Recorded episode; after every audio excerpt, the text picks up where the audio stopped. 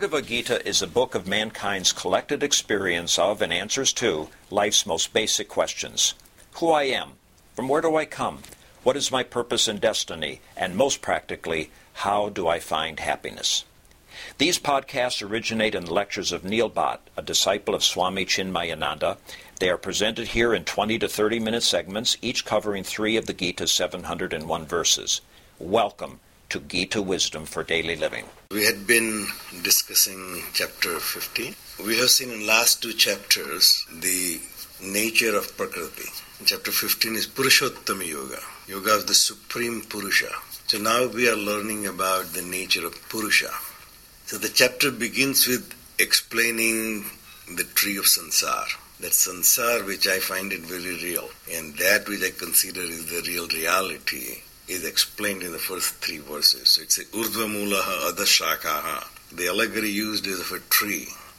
It, because it's exponentially growing just like a tree grows over a period of time.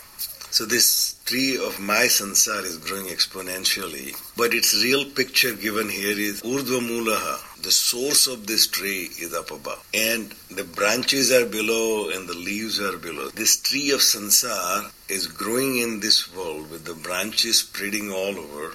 More I know about this sansar, more this tree grows. More I know about things and beings, more my sansar, my networking. More people I know, my network grows. More people I have relationship, my network grows. In this world, this Veda, the knowledge increases my sansar here. And as my sansar increase, I start developing roots, not knowing what my real source is, because the source is unavailable for me to see, so I develop roots here. More actions and more experiences that I have, it grows the roots here. So the actions are creating new channels in this world and then establishing me in this sansar. I start thinking this is where I come from. I cannot find my real source, so I consider this sansar as my source. So my roots are now growing in this world, and Bhagavan said that na rupam asya iha tatha upalabhyate. Its overall form is not available to me. I cannot figure out how this sansar started and how I got entangled into it. Na antaha na na cha adihi na cha sampratishta. I can figure out where it started, where it's going to end, and how it is rooted in this world. Aswatham enam suvirudhamulam asanga sastrena drudena chitva. If you want to know the overall picture, so we have learned before and said one who knows both is the Vedavit. One who knows the source and the sansar. One who knows the Purusha and Prakriti together is the Vedavit. He is the knower of the Vedas. We know only part of it, like a karma kand, actions, what we do in this world, we are aware of it. But consider ourselves to be gnani, that I know. Bhagavan said that's, that's only partial knowledge. That's what actually binding me to this world because I don't have a complete knowledge. Veda describes both the Purushan Prakriti. Therefore, one who knows both is the Vedavit. So, to become Vedavit, you have to go beyond this perception of this Prakriti only. Therefore, with that X of non attachment, what is binding me in this world? Attachment. What will release me from this world and give me a overall picture is detachment. Therefore, with that weapon of detachment firmly cut this tree. Padam tat parim argitavyam yasmin gata na nivartanti bhuyaha. This statement comes over and over again in our scriptures. Tasmin gata na nivartanti bhuyaha. One who goes there, he never comes back. Because this life is just a one small part of our existence. Our existence is infinite. It started from the way the world started. Now continue to the world ends. This life is just a small sliver of my existence. So I'm trying to resolve all my issues during this lifetime, but said it nothing but a continuation.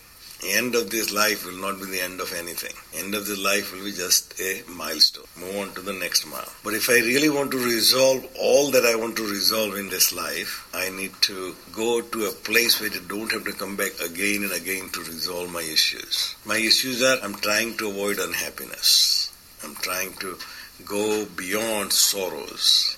He said that can only happen if you go to a place where there are no sorrows or where there is no mortality, that place, that goal should be sought. Right now, I'm seeking goals which are temporarily giving me happiness, my accomplishments, my acquirements, all these things are giving me happiness, but temporarily. So he said, if you want to go there, then you have to seek that goal. Now, what is that goal? Tamevacha adhim purusam, prapadyam yat pravritti cha prasuta purani. Then now I seek refuge in that primeval Purusha, that original source from which stream forth all the ancient activity. The real source of this activity, the sansar, is the Purusha. Unless I'm conscious about my Jagat, my Jagat does not exist. Unless you are conscious of your Jagat, your Jagat does not exist. This world exists as it is because we are aware of it. Bhagavan said, from that source, the consciousness is the source from which all the activity started. My Jagat comes into being as soon as I become aware of it. If I'm not aware of it, it does not exist for me. So Bhagavan said that seek that place from which all the activities have started, that consciousness. So he said, now my goal is that I seek refuge in that primeval Purusha from which all the activities have started. So that's the goal. So we have defined the goal. We have defined the sansar. The sansar seem like roots are here. As we say, wherever we settle down, we form our roots. So now that I'm in Richmond, my roots are in Richmond, I have forgotten all about my previous roots. You know, people come from Northern Virginia, I don't have time for them. I come from India, but I go back and I feel uncomfortable there. You know. So what happened? You grew up here, all your formative years in your life were here, and suddenly you feel uncomfortable because you are detached from those roots. The things which we used to find so common, we can find anymore because we keep changing where we establish ourselves. But once you establish yourself in your original source, then you will not have to move around. So we establish the goal that I need to take refuge in that primeval Purusha, the original source. And my original source, as I know, is everything that I know is because I'm aware of it. I'm conscious of it. My consciousness is the source of all my experiences. My entire Jagat exists because I'm conscious. So I want to take refuge in that. So then the next verse gives us the qualifications to be achieved. Or when will I be able to achieve that state? So it's a nirmana moha, jita sanga dosha, adhyatma nitya, vinivritta kamaha, द्वन्द्वैः विमुक्ताः सुखदुःखसङ्गैः गच्छन्ति अमूढाः padam अव्ययं tat. The six qualifications given here, they are something similar to we have learned before all throughout the Bhagavad Gita and we have concluded already, not possible. We right away said this is not possible for us, so we move on to the next chapter. So first was the Nirmana Moha, the one who is free from pride and delusion. Then Mana and Moha, both my assessment of my situation. And typically my assessment is overly liberal about myself. So Bhagavan said, Moha, that over assessment of myself creates the delusion about my importance. Once I have correct assessment of myself, then I will not have the delusion. So, mana, my importance, which I say, can say, without me, the world cannot, my company, I don't know what will happen if I'm not there tomorrow. This society cannot function unless I do this. That wrong perception that I am so important creates the situation which makes me unhappy in the end. This is the nirmana moha. Jita sanga dosaha. All this impurity that have because of the attachment. My attachment creates the false perception. As we said, the people we like, no matter what they do, it's okay. So the same event, if you watch on Fox News, will be completely different than you watch on MSNBC. Exact same event. So you have the countries divided into two. One who watches Fox News and one who watches MSNBC. Because sangha, attachment, that attachment creates dosha, false perception of the reality. So you have to watch CNN. Okay? Even CNN is not. Crisis News Network. Yeah. so it is my attachment which is creating false perception, which is creating dosha in my perception. Therefore, jita sangha dosa, one is victorious over attachment and the stain which comes with it. Adhyatma nityaha, established in the self. Our mind obviously have to have something to attach to. Our mind cannot stay without any object to think about. Mind does not exist if you don't think about anything. Therefore, in deep sleep, there is no mind because there are no objects in my deep sleep. I don't exist in deep sleep, no, the world exists. The mind does not exist in the deep sleep. As soon as I wake up, the mind rises because all the things which I associate with come into its perception. My house, my car, my family, my work, my job, very first moment and the mind is active. So all this talk about Jita Sangha Dosaha is not going to happen because more I try to avoid attachment, I get attached more. So Bhagavan said, then you have to create an attachment which is so powerful that no other attachment can touch you that attachment with your own self, adhyatma constantly remembering that I'm not this body, not this mind, not this intellect, these are my equipment, this world is temporary, but myself is permanent. That constant churning in your mind will give you the ability to detach from other things. So, adhyatma vinivritta kamaha, you are free from desires. It is my intellect, my memory bank is the root cause of all the problems. That's why when we see somebody, we don't see him or her the way right now. We remember everything our encounter with that person in the past. If the memory bank said the encounter was good, the person is good. The memory said encounter wasn't that pleasant, the person is not good. So this memory bank creates ideas and then it creates a desire and the mind starts longing for it. If we stop power of this memory bank to guide our perceptions, Bhagavan we will see things as they are. If I can judge a person from the, the day I'm looking at him, it will be very different than all the baggage of all my experiences with him before. If you judge him from what he does today, then it will be a very different perception. It will Bhagavad Gita time and again said even the person who is a, a big criminal but once he resolved to be good, he should be considered good because he should be judged on what he is doing today, not what he has done in the past. But we obviously cannot function that way. We have to find all his resume, what he did in the past, and then only we can judge people. Bhagavan said, Vinivritta kamaha. If you don't do that, there won't be any desire to do anything which is not appropriate. Dvandvai vimuktaha. We have learned this over and over again. It is the most difficult concept to understand. This is beyond pairs of opposites. That does not mean the pairs of opposites go away. Pairs of opposites remain as they are. Sukha, dukha, mana, apmana. They all remain exactly where they are. Winter and summer, all those things remain, but I become indifferent to them. That's a dvandvaihi vimuktaha. Just like in the last chapter we have learned, what is the first quality of a gunatitaha? The Gunatita one, he does not despise when the gunas are present. Also, he does not long for them when they are not present. When tamas is there, I despise and seek sattva, but I take them as they are and not get attached to them. So therefore he said, Dvandvaihi vimukta. He is not affected by one or the other. In the winter I'm fine, in summer I'm fine too.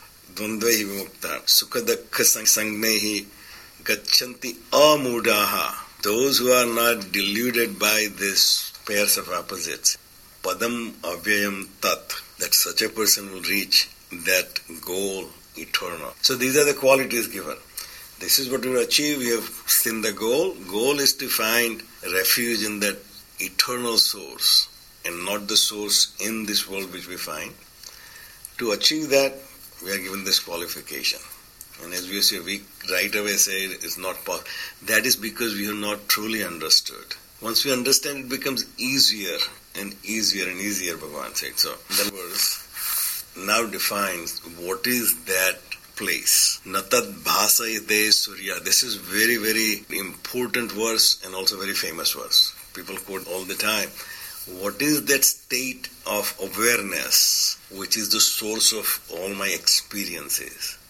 Is it is that place where Natad bhasayate suryaha na shashankaha na pavakaha. That place where the sun does not shine, moon does not shine, or fire does not shine. Yad gatva na nivartante taddama paramam mama. So that abode, that place is defined here.